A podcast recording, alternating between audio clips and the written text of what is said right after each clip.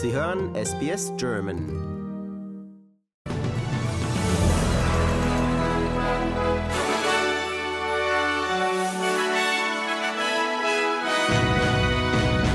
Der Abgeordnete Andrew Gee verlässt die National Party.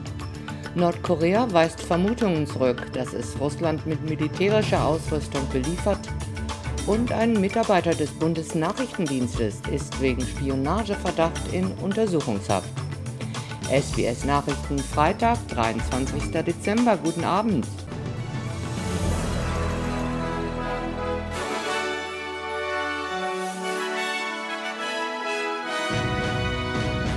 Der Abgeordnete der Nationals, Andrew Gee, hat beschlossen, aus seiner Partei auszutreten, weil diese sich gegen eine indigene Stimme im Parlament ausspricht und er damit nicht einverstanden ist. Gee sagt, er werde sich jedoch auch weiterhin als Unabhängiger für seine Gemeinden einsetzen. Premierminister Anthony Albanese bezeichnet den Schritt des Abgeordneten, sich im Bundesparlament unabhängig zu machen, als eine außergewöhnliche Entwicklung. Er sagt jedoch, er respektiere die Entscheidung von Herrn Guy, aber als Parteivorsitzender ermutige er andere Politiker, die Chance zur Einheit, die eine Voice to Parliament bietet, nicht zu verpassen. A voice to Parliament is not a radical proposition.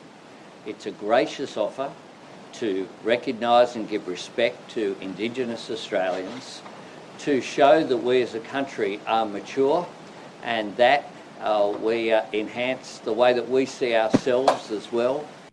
Das nordkoreanische Außenministerium hat Vorwürfe zurückgewiesen, es habe Munition, darunter auch Artilleriegranaten, an Russland geliefert. Einem Medienbericht zufolge werden in den kommenden Wochen weitere Lieferungen erwartet. Doch Nordkorea hält die Anschuldigungen für unbegründet. Nach Angaben des Weißen Hauses hat der Norden eine Lieferung an ein privates russisches Militärunternehmen weitergegeben.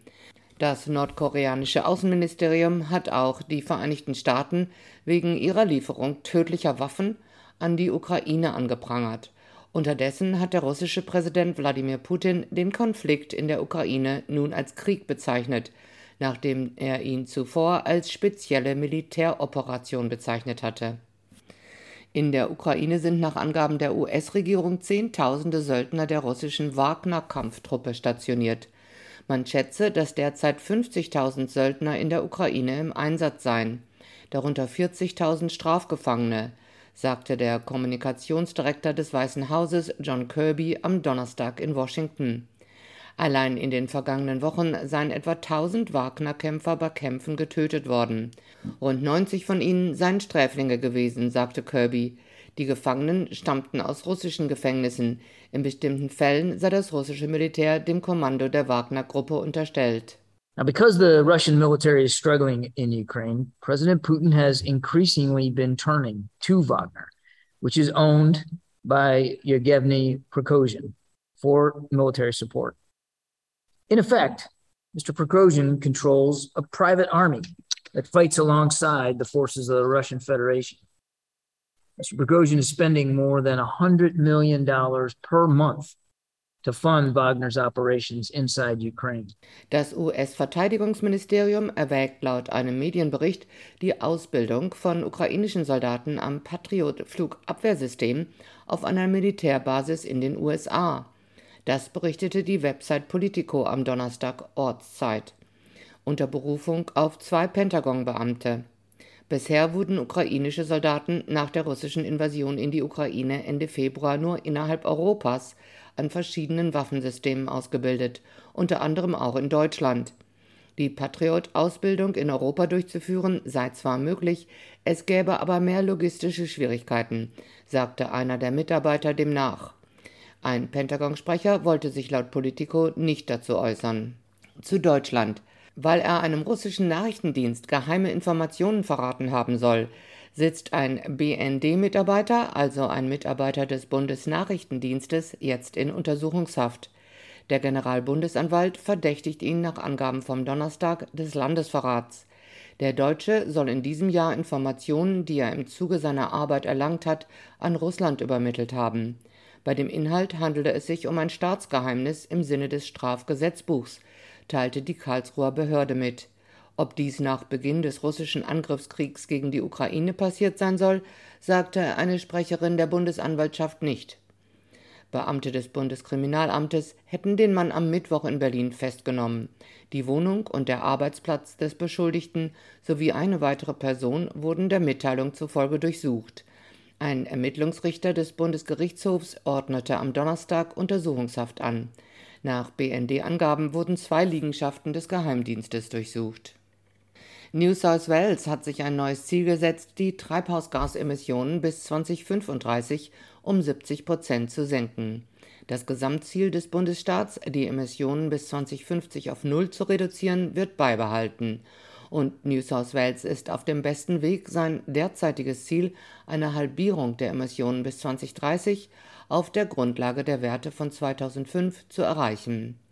Treasurer Matt Keane sagt jedoch, dass New South Wales noch weitergehen will. This is not only good environment policy, this is great economic policy. It will drive up to $39 billion worth of investment into our economy by 2035 and support 13,000 new jobs.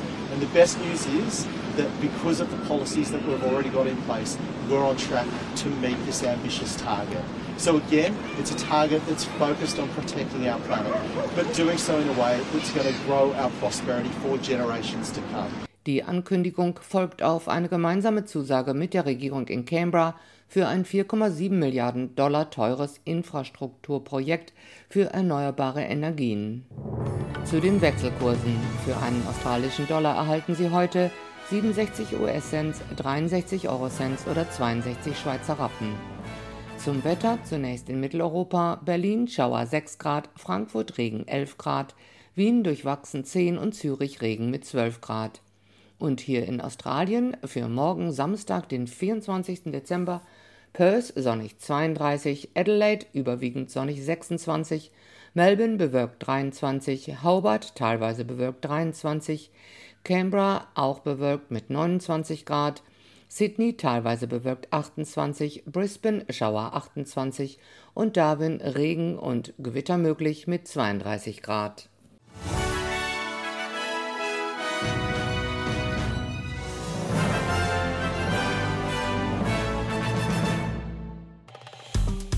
Wir sind SBS German. Weitere Inhalte finden Sie auf sbs.com.au/german.